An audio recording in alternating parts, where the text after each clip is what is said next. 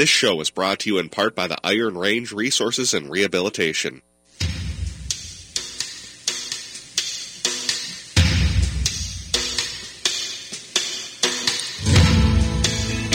Good evening, ladies and gentlemen, and welcome to the Wall of Power Radio Hour.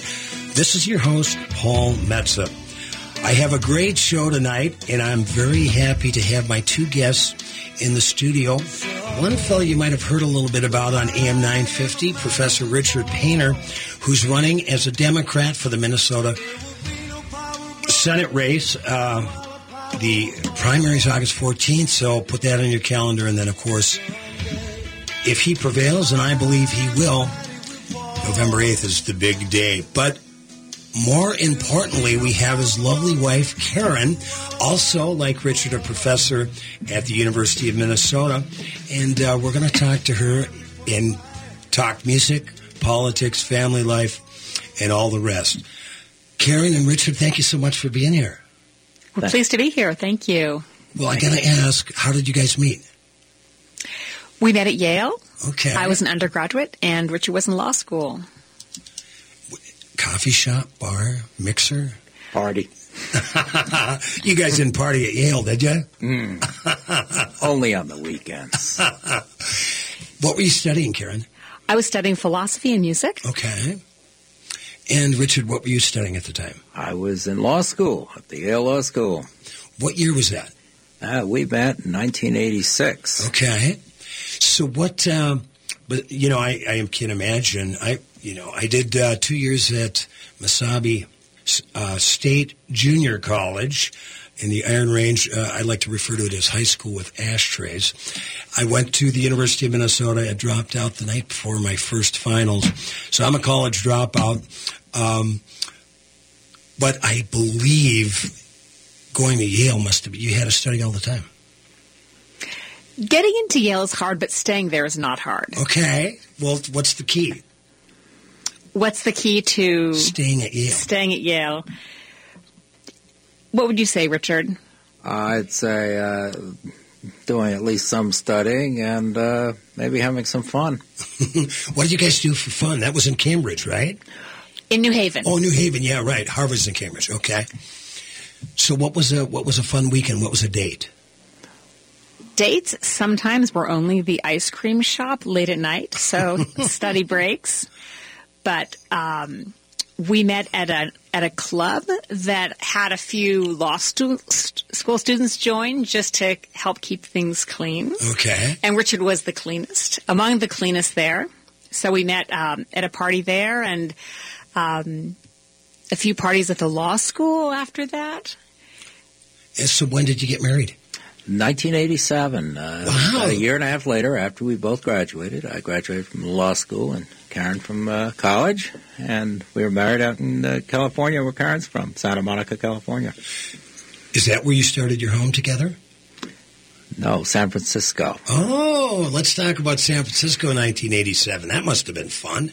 That was. We had a teeny apartment we could barely afford. We were Richard was a law clerk, and I was a graduate student at Berkeley.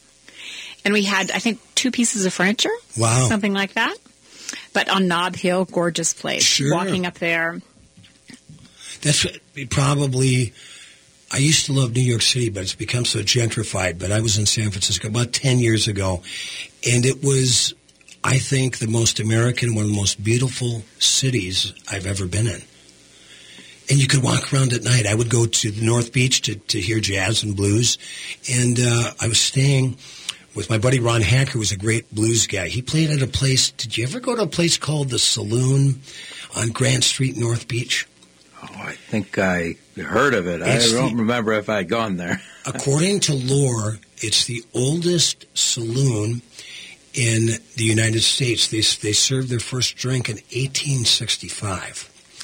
And uh, I went there to see my buddy Ron. He was playing at the San Francisco Blues Festival, and uh, I don't I don't think it's been cleaned since then. But but it was a great bar, uh, and of course North Beach has got such a great vibe.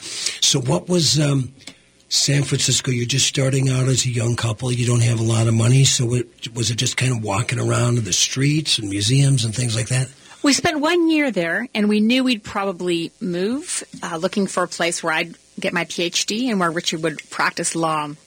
But it was fantastic. Um, neither of us knew how to cook, so we had a budget of ten dollars a night for dinner. Wow. So that was an adventure, which works in San Francisco. Especially in Chinatown, right? Right. Yeah. So when did you? Uh, what was your next move, and how did you end up in uh, the great state of Minnesota? We went to New York City for a few years. I was at Columbia University doing my doctoral work, and Richard was practicing law. And then we had a few changes that I'll let Richard talk about, a few job changes, a few moves, and then we finally ended up getting jobs here together. Wonderful. Which Now, is Richard, fantastic. I think she's she's kind of hinting that you couldn't hold a job. Is that true? Yeah, I could not hold a job. I uh, practiced law for five years in New York City, Connecticut, and then decided to go into law teaching. So I started at the University of Oregon uh, School of Law in Eugene, Oregon, uh, which is obviously a beautiful place Oh to my live. goodness, yes. Uh, and uh, Karen finished her PhD at Columbia, and then Karen took a job teaching music history uh, as a professor at Dartmouth College in uh, Hanover, New Hampshire. So that's a bit of a commute. Um, I ended up moving uh, to the University of Illinois in Urbana-Champaign, which is where I grew up in central Illinois, uh, in, around 1998. Uh, I'd moved back to where I'd grown up uh, to teach uh, law. Uh, Karen moved to Harvard University and taught music history at Harvard uh, about the same time. So we were still commuting. Uh, and uh, then we started a family. Our oldest daughter was born in 2003. Uh, and uh, that's when we started to think about, well, we actually ought to be in the same city. We have we have three kids now, so uh, I, I did, works, but raising a family works better like that, right? well, exactly right, and, and so we uh, uh, went down to Washington uh, for two and a half years. I took a sabbatical from teaching and went uh, to work as the ethics lawyer for the Bush administration, which was definitely uh, a, a difficult job, but uh, an interesting job. And uh, uh, Karen continued at Harvard, and then she came down to work for the National Endowment for the Arts. Uh, and um, when, uh, and then we came to the University of Minnesota, both of us, when the music department gave Karen a very good offer, and I uh, was able to get a job at the law school. So uh, it's worked out very well for us here. When you were working for Bush, did you ever find yourself in an elevator along, along with Dick Cheney? Uh, no, I didn't. Um, I did find myself in the men's room along with Dick Cheney. Did scare the hell Oh, out of you? yes, he didn't expect that anyone else would be in there with him, but his man, who was supposed to keep people out, had decided to go in there with him to, uh, I guess, to do the same thing. And so I look over, and I'm standing there, and I look over, and there's the Vice President of the United States. And I thought, oh, gee, this is uh, I, awkward. And, and he said, I thought there's not supposed to be anybody else in here. And oh, I, I say, I just better just finish my business and get out of here. uh, he was not a very humorous person. hmm What was Laura Bush like? Very friendly. Yeah. Very, very friendly. She seems that's exactly how, how she came up. What was George Bush when he when he wasn't president? When he well, he was always president, but like on a weekend, uh, did you ever spend any downtime with him? No, usually at the White House social functions. I had, uh, and Karen came along a few times, and uh, he always remembered who uh, Karen was, and he always called me the ethics lawyer, and Karen the music uh, uh, professor from Harvard. He always said it that way, Harvard. Uh, and we we had a good time with him. Actually, there was a little more of a joke to that. Okay, I think Bush knew that I uh, taught musicology, Right. but that I was a failed pianist. So he called me the music, the piano teacher from Harvard. well, did you? Uh, uh, what part of D.C. did you live in? Georgetown or Tenleytown is that? Yeah, near Tenley, near the Washington National Cathedral. okay? uh, number of blocks up from there, a street called Wyndham Place. We rented a flat there, and uh, usual exorbitant rent that you pay in Washington D.C. Right. Did you ever get to a play? I played at the uh, Million Mile March in 1999. At the, I was a guest of the Josh Horwitz and the Coalition to Stop Gun Violence, and uh, we spent a couple of fun evenings at the Monocle. Have you ever been there? That's a little bar restaurant right off uh, one of the Senate buildings. Yes, yes, I've been there for lunch. Uh, that's a very popular. It's very popular. with The Supreme Court clerks and a whole Yeah. bunch of people. The night like we were the there, Monocle. yeah, the, the the night we were there, Henry Hyde was there, Kay Bailey Hutchison. Uh, the line was long to go to the women's room, so she cut in front of me to go to the men's room. I told her I'd watch the door for her, and I have to admit, I stole a martini shaker from there, and I told the bartender, who looked like Robert E. Lee, I said, you are the guy that knows where all the bodies are buried. But if anybody's out there, you got to go to the Monocle. Phenomenal martinis and a great hang. And it's, I mean, that's where John Tower used to hang out. It's pictures of JFK and Steve McQueen. It's a very, very storied place. You're listening to the Wall of Power Radio Hour on AM 950. I'm your host, Paul Metz. I'm very delighted to have Professor Richard Painter, who's running for Senate here in Minnesota, and his lovely wife, Karen. And Richard, I can see why George paid more attention to Karen than you because she's absolutely lovely. We're going to talk music. We're going to talk politics. We're going to talk family life and whatever uh, the professor painters would love to talk about. We're going to listen to a little music and be back then after the messages on the Wall of Power Radio Hour.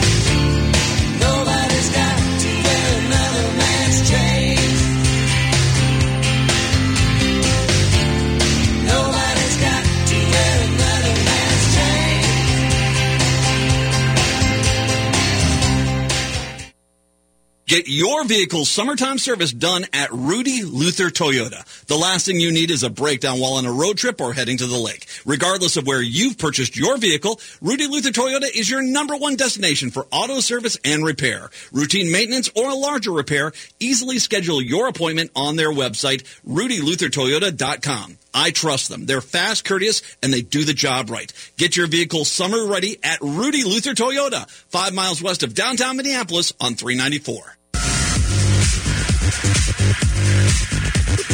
Saturdays at 1 p.m., you have a chance at a fresh start, a new beginning. Hi, everybody. This is Freddie Bell, host of New Beginnings. Our show features the concerns of America's 78 million baby boomers in employment, finance, health and nutrition, spirituality, and even entertainment. Every day is a chance for a fresh start. Join us Saturdays at 1 p.m. for New Beginnings with Freddie Bell on AM 950, the progressive voice of Minnesota.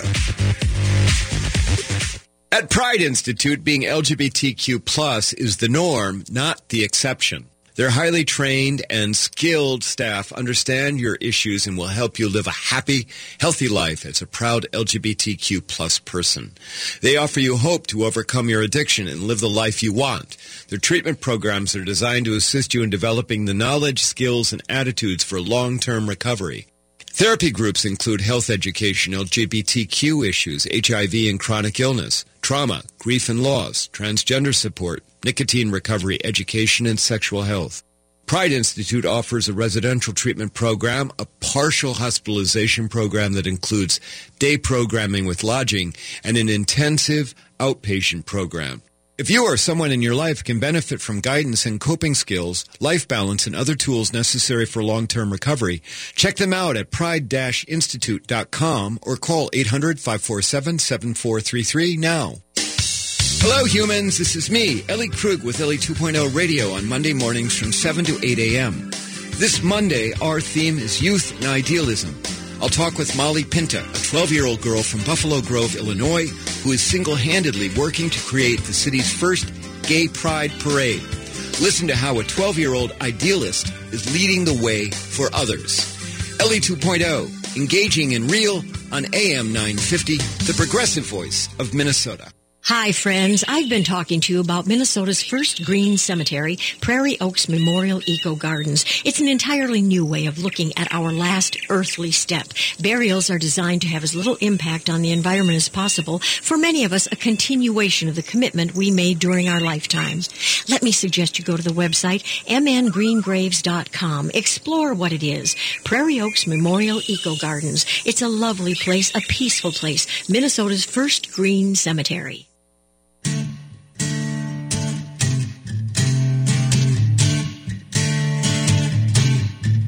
Welcome back to the Wall of Power Radio Hour. This is your host, Paul Metsa.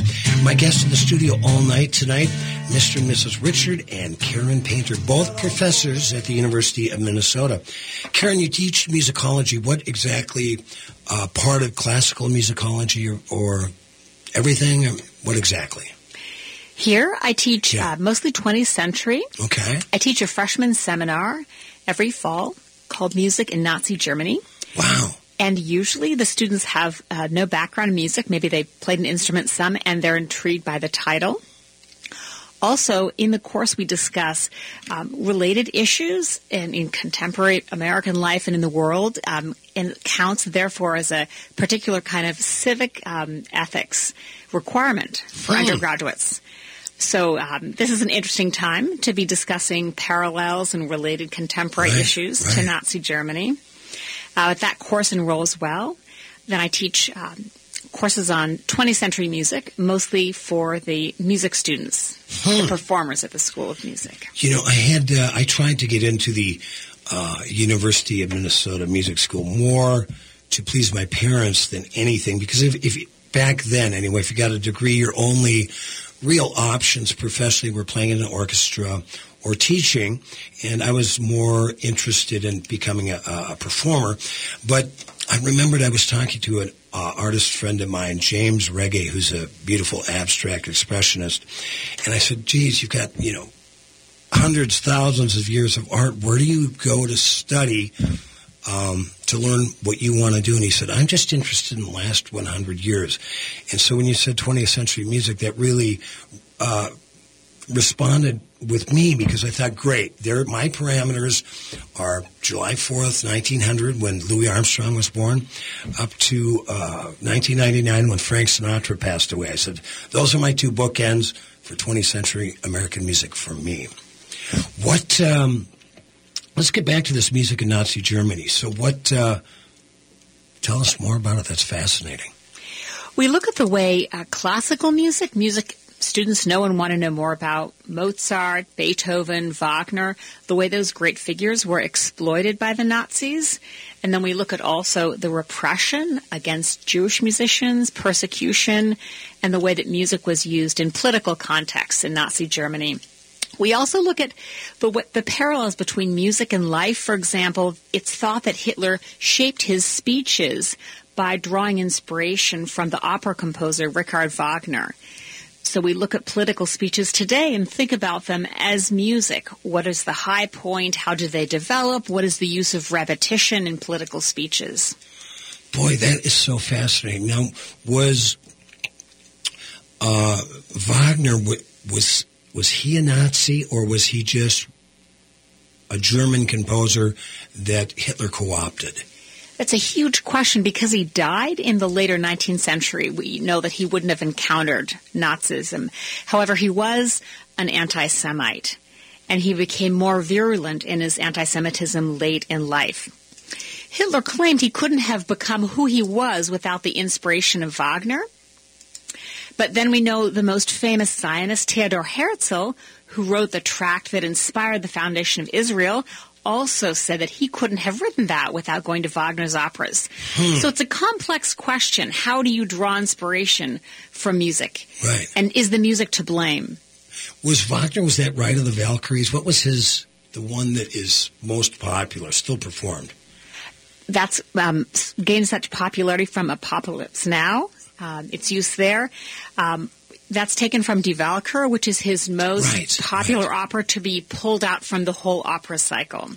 That's fascinating. Now, as a, as a child, I was so enamored with the rhythms of Martin Luther King and, uh, and the way he spoke. And of course, Martin Luther King was inspired by all the great uh, gospel performers, Mahalia Jackson, uh, Aretha Franklin, and the rest, and everything he heard in church. But I've never quite. Um, I thought about. it. I guess there was no reason to think about it. That, that Hitler had his rhythmic uh, language inspired by by pieces of music. That's fascinating. He was a famous orator. It's painful to listen to his speeches today, but Yeah. um, we try to listen to different speeches and think about how to analyze them as if they were musical works. If you lived in the 18th century, you would study rhetoric, and delivering speeches would be an important part of your education. And so composers studied rhetoric as well as uh, politicians and just educated individuals. Wow. Now, Richard, have you learned quite a bit from your wife about music? Oh yes, absolutely. Uh, and uh, Karen has done work on everything from uh, Mozart uh, up through. She's taught courses on jazz, and um, uh, so I've I've learned a lot from her. What do you have on the boombox over the weekend, or do the kids take that over? The kids try to take it over. We have about two or three competing DJs in the house in terms of what's going on, what's being blasted while they're doing homework. Karen, what is your, um, over the years, besides classical music, what other kinds of music do you like, and who are some of your favorite artists? That's a fantastic question. My taste is somewhat dated. Um, I love Aretha Franklin. I love blues. Um, I share my kids' love for hip hop. My son also likes country, so I hear a lot of that. Cool. And it's growing on me. Well, it's like, you know, Willie Nelson said there's only two kinds of uh, music in America uh, the blues and the Star Spangled Banner. Richard, what do you like to listen to? Oh, I, I love all the classical music and, and blues, jazz, and I will listen to country with my son William, uh, who enjoys that, and the hip hop, uh, pop music. My daughter Elizabeth, our oldest, our oldest likes uh, pop music, so we, we listen to lots of different types of music. Karen, do you spend much time? I have uh, Richard Painter running for Senate in Minnesota. He's got my vote. He has for several months. We got to know each other. He appeared on my uh, Wall of Power TV show uh, just about a month ago, and uh, we got to know each other. And he did that great dumpster campaign ad in the parking lot of Studio Six where I tape my show in, in Northeast Minneapolis. Really quickly, we've got about oh, 40 seconds, Karen. Do you get out on the road much with Richard, or are you taking care of the house and uh, and working at the U? Uh, it's the summer right now, so I'm writing at home. I'm going to be researching at USC next week and taking my youngest daughter and dumping her off in a soccer camp. What what are you st- uh, what are you researching? It's at, on comparative genocides. There's a, a fantastic um, visual archive, and I'd like to start drawing on those resources in my teaching. So I got a grant for a couple thousand bucks to work in the library for a week. Wow. Not bad, Southern California, good place to be. How do you keep up with this brilliant woman, Richard? Answer that when we come back on the Wall of Power Radio Hour. We've got Richard and Karen Painter for the whole show tonight.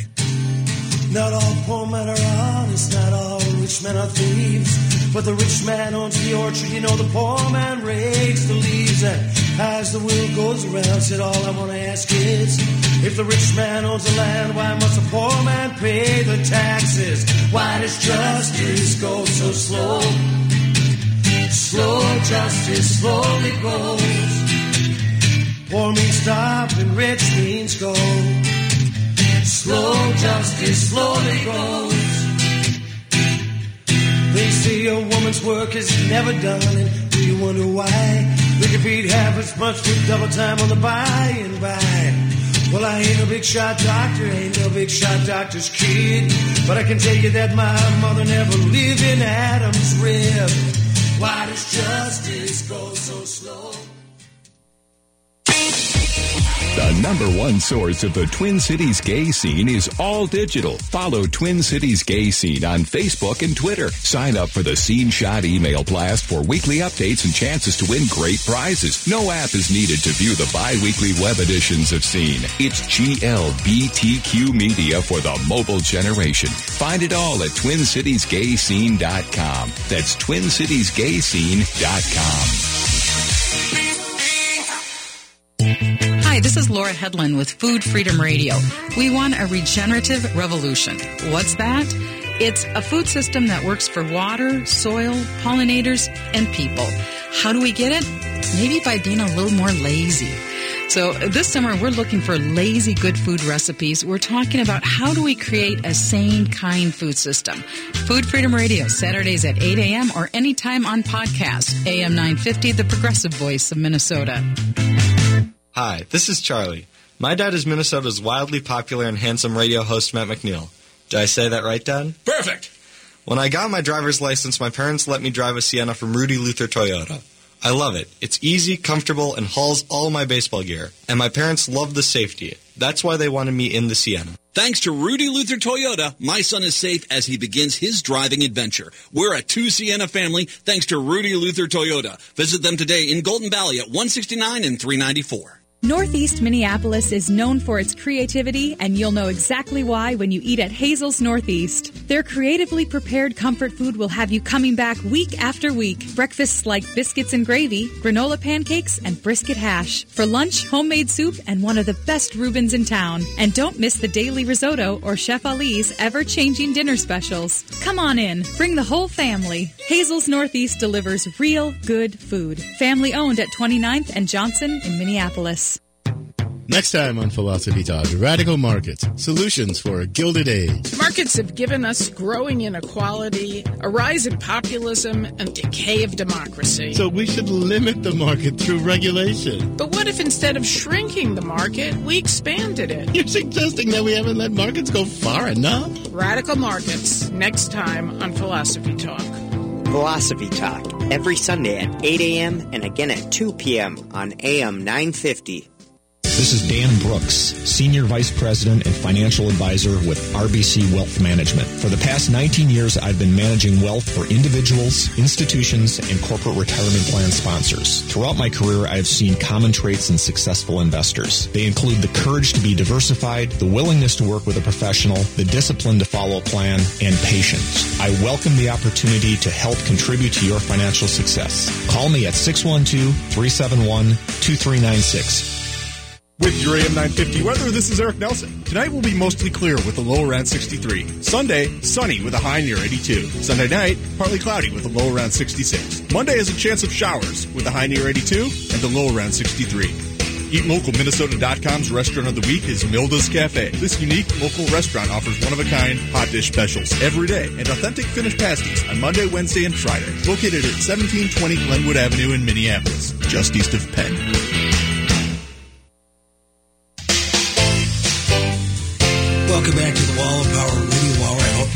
The show. My guests are my new friends, Richard Painter and Karen Painter, both professors at the U of M, both brilliant people and uh, uh, great moms and uh, mom and dad, and and great uh, civic people as well.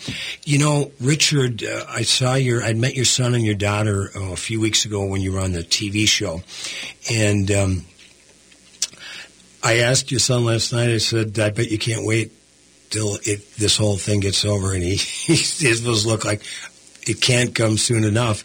And what I want to say is, I was a son of a uh, my father. Besides selling real estate and insurance, uh, was started out his civic career on the school board, then uh, three terms of the city council, then two terms as mayor of a small town of Virginia, Minnesota at the time. It was probably 7,500 people. My mother was very civic uh, oriented. There's a garden called the Best Metsa Memorial Garden on Bailey's Lake in Virginia. She also started the Land of the Loon Art Festival, which is now in its 42nd or 43rd year. But I remember I didn't see much of my dad. He was, you know, work a lot, and then almost every night he was at a at a meeting.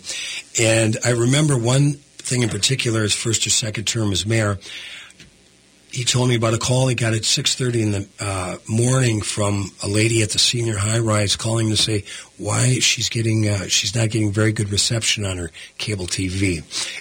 Did small towns like that? But but uh, to my larger point is a campaign like this running for Senate has got to be all-consuming.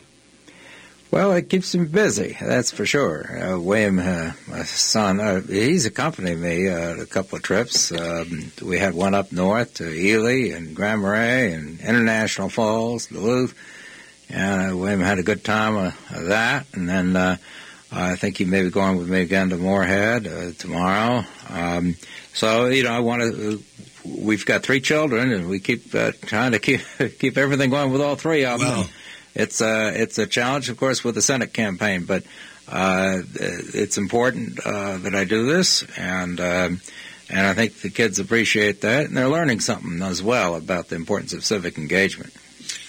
No doubt, Karen. What uh, what do you see as uh, your part in the whole thing? You're the, really the glue that's kind of keeping it all together. I mean, I, I pulled into the parking lot, uh, the radio station tonight, and Richard was doing an interview with another uh, California radio station, I guess.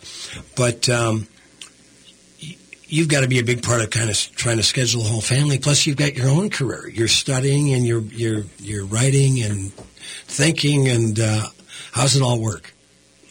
You know, it works. I think everyone has a balance between a family and work life. Probably for children these days, it's um, parents are more involved. Often, I think we're helicopter parents, so there is a balancing act that goes on. Um, one challenge, but I think an important one, is getting kids to know what's going on and caring about it. Right. And starting around the 2016 election, a few months before, Richard started having a lot of interviews, and that was a challenge for the kids. I think there was a Halloween when he was away for 15 hours doing interviews back to back. And of course, that's a time that you want to take your kids around trick or treating. Right. Absolutely. At any rate, explaining issues so that they get it and they care about it. Um, occasionally, it's hard that a big issue means that their dad's away for a while, but they understand how important this is. And peers at school, too, are caring more about politics at a young age. Hmm. Well, um, first of all, I was going to say Halloween because my my birthday is November first, the day after Halloween, and uh, like I tell a few of my ex girlfriends, it's easy to remember. It's All Saints Day, November first, but every day these days in the White House is Halloween, right? Well, that's for sure. And that Halloween 2016 was uh, a day or two after uh, James Comey, the director of the FBI, had released that letter about uh, Hillary Clinton's email. Although this letter said absolutely nothing of any import, but was used by the Republicans in the House of Representatives to argue that uh, the FBI was reopening the investigation of Hillary Clinton. It was a complete disaster, uh, and that may very well have thrown the election along with Vladimir Putin's efforts. So um, I certainly had to go in and do a lot of TV interviews and discuss what was going on uh, and how the FBI had really blown it. I'm shocked to see people now saying that the FBI was somehow siding with Clinton against Trump. That's just ridiculous. Um, uh, but uh, Halloween that year, uh, we talk about the spooky part of Halloween was election night. Oh, my I was goodness. amazed that we elected that man president of the United States, and and it's been a struggle ever since for many Americans. I went down to the uh, Democratic headquarters at the Hilton where they were having the election night party, and my girlfriend, uh, Amy, I was looking at her. Oh, I don't know. We were watching Melania and Donald on TV, and I said, "Amy, I said, part your hair in the middle," and she, I said, "You." Could do Melania with some eyeshadow. So we went down that night. I dressed as Donald Trump. I got an orange wig. I had a, uh, pockets full of fake money. Um, and the night started out really well. It was kind of funny for a while. And then when you could see all of the states coming in, going for Trump, you could feel this pallor uh, fall over the room. And uh, it was about as depressing a night as I can remember in politics, maybe in my lifetime. I'm with the exception of, of course, the JFK assassination and things like that. But in terms of pure election night fright, my God, that was it. So when Richard Painter, did you decide to become a Democrat? Well, I uh, gave up on the Republican Party. I've been for years trying to uh, you know work with the Republicans. I've been a professor most of my life, so I, I never had to run for office. But uh, trying to you know explain to Republicans uh, that uh, moving back toward the center is what they ought to do and focus on uh, the issues people care about, reforming the banks, uh, and what's going on on Wall Street was a big issue for me. That's what I was writing about and giving speeches about for a very long time, and then government ethics and campaign finance reform. But the Republican Party has gone very far off the right uh, end of the political spectrum, obsessing on all the social issues and trying to ban abortion and try and you know help the NRA put more guns on the streets. It's it's it's crazy. And then with Donald Trump, uh, you know, they they just say, well, unless you're loyal to Donald Trump, you can't be a Republican. Uh, involved in the Republican Party. So the idea of being a moderate, a liberal Republican just isn't workable in this environment. So we've had a lot of people, like our gov- former Governor Arne Carlson. Uh, he supports my campaign. He was a Republican governor of Minnesota, but he's telling everybody vote for Democrats in the fall. Uh, but make sure in the primary that you get in there in the primary uh, on or before August 14. Get in there and vote, uh, and um, make sure that you have some good people in the Democratic line. Well, I feel that I could do something for uh, for the people of the state of Minnesota. Do something about Donald Trump, getting him out of there put in a single payer health system, protect the environment, stand up to the sulfide mining companies that want to pollute our waterways in northern Minnesota, and and uh, deal with the climate change issue. Uh, so I have issues that I, I think are very, very important, and the Democratic Farmer Labor Party is uh, certainly uh, willing to listen, uh, and a lot of people in the DFL do care very much about those issues. So uh, that was the natural place for me to run. How do you feel the campaign's going so far? I know you've been wanting to debate Tina Smith, um, who the DFL is behind, uh, who took over Al Franken's seat, but she's not. Uh, she's not biting. You're not being able to get her in the same room. So far, no go. Um, I'm hoping that uh, Senator Smith changes her mind, and uh, it would go a long way toward fighting uh, the role of money in politics uh, and the Citizens United decision, the rest of it. If uh, candidates, instead of relying on TV ads, would use debates to get their points across, and the if voters would insist on debates, uh, that would go a long way as well. Uh, but right now, there's a lot of temptation for candidates who can raise a lot of money, and Senator Smith certainly can raise a lot of money, and her, uh, you know, others do, you know, to run the TV ads and then uh, avoid the debates. Uh, and I think that's unfortunate. You know what I was thinking last night? Because now there's this whole issue with Russia funneling money through the NRA to Republicans, and you see there's very few Republicans that didn't take NRA money. And it was really millions of dollars. And I'm going, I'm not sure exactly how many members there are in the NRA, but if I've always wondered how the NRA could raise all of those tens of millions of dollars from their membership base. It just doesn't seem mathematically possible. I don't think so. There's a lot of money going into the NRA and affiliated groups from various mysterious sources. And uh, certainly the Russians figured that out. They sent a special agent over here, the one of the spy, uh, who was uncovered last week, who would you know snuggle up to various NRA people and politicians and literally snuggle up. Oh yeah. Um, and uh, yeah, she's a real piece of work there. It's really, uh, you know, uh, the way the Russians will try and infiltrate uh, organizations, whether it's the NRA or uh, the Trump campaign, um, is uh, it's shocking that we aren't more aware of this in the United States. And I wrote an op-ed about the NRA back in the 2012 in the New York Times called the NRA Protection Racket, talking about how they try and dominate the Republican Party. Um, and uh, throw people out who don't agree with them. And, but I never imagined there was a KGB connection or ex KGB connection with the NRA. But I guess that's that's what's going on now. Well, and now they have uh, convicted felon Oliver North running the show. Oh, yes. You always see these old faces come back. Uh, Roger Stone is another one from the Nixon years. Roger Stone's got a, a Nixon tattoo on his back, and he uh, is now a political operative working for Donald Trump, and there's a lot of connections with the Russians. And he's the one who was tweeting about Al Franken's situation before anybody else knew anything about it. As I just, uh, a lot of these people, they've been untrustworthy for decades They're always up to something, try to take people down who are their enemies, dirty tricks. Uh, uh, Tricky Dicky Nixon was known for that. But Donald Trump, I'm telling you, is much worse than anything we ever saw under Nixon. Well, you know, I've been a lifelong Iron Range Prairie populist uh, Democrat, and I always thought my one of my uh, gripes with the Republican Party, they go get government off your backs, limited government, but they're the first ones that want to get into your bloodstream in your bedroom. We've got Richard and Karen Painter on the Wall of Power Radio Hour. This is your host.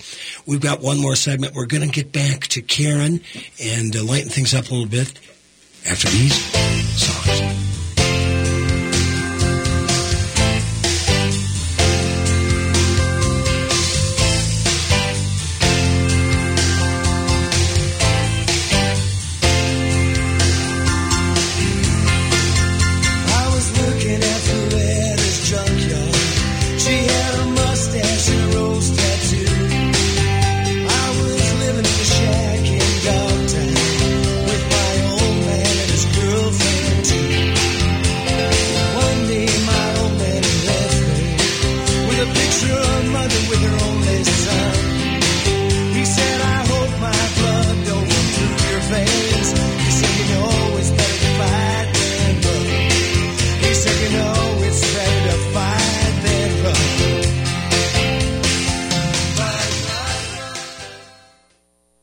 Chad, owner of AM 950 here to tell you about Snap Construction. They're experts in roofing, siding, window, and insurance restoration. They have energy efficient products available for both residential and commercial properties. This spring, when we needed a company to take a look at a problem with our roof, I called the company I knew I could trust, Snap Construction. I've known Ryan, the owner at Snap Construction, for years, so I knew I could trust him. Don't just take my word for it check out their reviews online. They are arguably the most well reviewed exterior contractor online in the metro area. Over the years, Ryan has always said the same thing to me about his work. If we build it, shouldn't we be held accountable for the work indefinitely? He backed that statement up years ago when Snap Construction was a pioneer in offering a lifetime craftsmanship guarantee on all their work. For a free estimate or general questions, call the locally owned company AM950 Trust, Snap Construction at 612 333 SNAP. That's 612-333-SNAP or find them online at snapconstruction.com. They have financing options available. Crazy about pets? We are too. The Pet Connection Show is a great venue for fun, informative, and creative conversations about pets. Join myself, Kathy Menard, and Dr. Nicole Parole, along with guests who are leaders in the dynamic and growing pet industry, as we discuss healthcare, relationships, behaviors, and even political issues as they relate to our pets. So come, sit, stay for the Pet Connection Show, Sundays 11 a.m. to noon on AM 950 Radio, the progressive voice of Minnesota. Number one source of the Twin Cities gay scene is all digital. Follow Twin Cities Gay Scene on Facebook and Twitter. Sign up for the Scene Shot email blast for weekly updates and chances to win great prizes. No app is needed to view the bi-weekly web editions of Scene. It's GLBTQ media for the mobile generation. Find it all at TwinCitiesGayScene.com. That's TwinCitiesGayScene.com. Enjoy a delicious home cooked breakfast or lunch away from the kitchen at Milda's Cafe, now open seven days a week. Milda's Cafe has been cooking up family favorites since 1964. Grab a coffee and sit down for a delicious Philly scramble, house made rolls, or Denver omelet. Stop in for lunch where you'll find authentic Finnish pasties every Monday, Wednesday, and Friday. Open weekdays 6 to 3, weekends 8 to 2. Milda's Cafe on Glenwood Avenue, four blocks east of Penn. Next time on Philosophy Talk, radical markets, solutions for a gilded age. Markets have given us growing inequality, a rise in populism, and decay of democracy. So we should limit the market through regulation. But what if instead of shrinking the market, we expanded it? You're suggesting that we haven't let markets go far enough? Radical markets, next time on Philosophy Talk. Philosophy Talk, every Sunday at 8 a.m. and again at 2 p.m. on AM 950. The Wall of Power Radio Hour. This is your host, Paul Metsa. My guest all night tonight, Karen and Richard Painter. I'm so delighted that they could make it. They're both very busy, and uh, so it's an honor to have them here. We were talking on the break about um, what uh, the Wall of Power Radio Hour audience would be interested in this last segment, and I told uh, Karen and Richard I have a, uh, an audience with a pretty wide range of tastes. And I brought up a fellow that uh, Richard Donahue knew, a guy named John Kiriakou, who was a CIA agent who in 2007 came out and said uh, we were water, waterboarding Al Qaeda. Uh, he was also an ABC News analyst. I believe he worked with the Senate Foreign Intelligence uh, Committee on to a certain degree. Did three years in prison. We're still in touch. It was funny how I knew he worked for the CIA. His brother Emmanuel played guitar for me. So I met John at Emmanuel's wedding in New Castle, Pennsylvania. And uh, I was watching TV one night and it said, uh, breaking news, CIA agent comes out and says, we're waterboarding Al Qaeda. And it's John Kiriakou. I had no idea he was with the CIA. You two must have met some interesting people over the years, both at Harvard and for Yale, and now with Richard uh, running for the uh, Minnesota Senate. Who are some of Karen, some of the most interesting people you've met uh, in your life, either in college or just bumping into, in the street? What a good question. Um, one time I was at a music festival in Germany and I managed to go backstage for light supper and Angela Merkel was sitting next to me. Really? So we had, she was then um, not chancellor. It was before, slightly before that point. So we had a debate about uh, the production of Wagner that we saw. Really? And I was trying to flatter uh, the, the host of the dinner who um, was related to Richard Wagner, Mm-hmm. the grandson, and she was a harsh critic. Really? It was it was a little bit of a lightweight production, and she said that opera should have a point, it should have a uh, a message, something philosophical or political. Hmm. So I lost that debate. and I imagine you speak uh, very, very good German. I do. I lived in Germany some as a child. Um, I make a lot of mistakes, but I can speak pretty fast and understand most things. Wie geht's? Ganz gut, danke. and that, thanks to Miss Corpy, that's about as much as I remember from high school. Richard, you, uh, you know, I stumbled on you on uh, MSNBC or CNN. You're you're all over the board, and um, how in the last couple of years, who are some people that you've met that you didn't think you'd get along with that you had that you do? Well, um, I you know I've met a lot of uh, people in uh, in Minnesota politics recently. Um, Angie Craig is running for the uh, seat in the second congressional district, who I very much like, um, and um, uh, uh, Dean Phillips up in the second congressional dis- the third congressional district. Uh, and just a lot of interesting people who are uh, very, uh, very much engaged in, in politics here and uh, trying to take on what's going on in the Trump administration and also uh, help people here uh, in Minnesota and with our economy. Uh, one of my very good friends is a man who was um, President Barack Obama's ethics lawyer named Norman Eisen, and I met him a number of years ago uh, when he came back from being the ambassador to the Czech Republic. But we worked together uh, to um, address ethics issues uh, during the election and then in the Trump administration. Uh, after that, and we served as president and vice uh, president of Citizens for Responsibility and Ethics in Washington, a watchdog group uh, that sought to, in a bipartisan fashion, um, uh, bring uh, Washington uh, uh, to heel and uh, hold our public officials accountable. And one of the most important things for me is making sure that ethics issues in Washington and around the country are addressed in a bipartisan manner. And I certainly learned a lot from Norman Eisen about that. Now, is it uh, is it Norm? Who's the, there's another guy who's kind of in that field who's got some Minnesota roots. Is it Norm Ornstein? Ornstein, yes, Yeah. yes. Have you met him? Uh, yes, once I met him. He's at the American Enterprise Institute, Right. I believe. But yes. he's got Minnesota roots, Oh, yes, he does. Yes, yes. Well, we've got a, a history. You know, we have Supreme Court justices Hugo Black, uh, Earl Warren from from uh, Minnesota. You know, Hubert Humphrey, Eugene McCarthy, Paul Wellstone. Boy, you could go uh, long and far naming all the great uh, politicos we've had from the state of Minnesota. And Richard, I really have a feeling that you get it, and I think you get not only the the spirit of Minnesota, but I think you are pointing in the right direction where this country wants to go. And uh, uh, I'm proud to call you a fellow Minnesotan.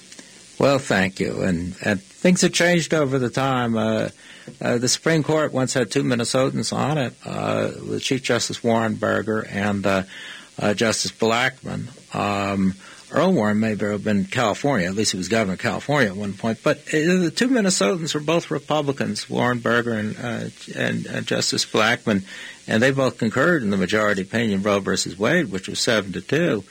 Uh, and uh, the notion that somehow the Republican Party needed to be committed to overturning that. Uh, I know that's been a couple of decades in the party, but it's it's a fundamentally different uh, approach to government uh, than the, that which the Minnesota Republican Party had for many years, uh, and Republicans around the country, which is that government shouldn't be interfering in people's private decisions, and the small government model that uh, was popular in popular with people like Arne Carlson, who's our uh, former uh, governor. Par- political parties change, uh, people change over time, uh, but the challenges we confront as a society are very serious. I'd say more serious now than ever before, and it's going to be critically important we all get out and vote. And my vote is going to go to Professor Richard Painter. We got about a little less than a minute left. Karen Painter, thank you so much. I would love. We've got to get to know each other better. I'd love to come over to your house, listen to some of your music, borrow some of your books. I'm sure you have. You both have incredible libraries. What do you love about Minnesota, Karen? I love the outdoors. We live in Mendota Heights. We have almost five acres, and I just I love riding outside, walking our dogs. And how many dogs do you have? We have two dogs. Oh, nice. What are their names? Goalie is the large one, almost 100 pounds, and Ginger is the teeny dog. Goalie and Ginger. I'm sure they're a, a lovely pair. I'm a big dog guy. Richard Painter, Karen Painter, thank you so much for being part of the Wall of Power radio hour tonight. Richard, I wish you the best, and uh, I'm with you every step of the way. Thank you so much. Well, someday the high and the mighty will fall. There will be no power brokers. The wall of power will fall. Someday the high and the mighty will fall.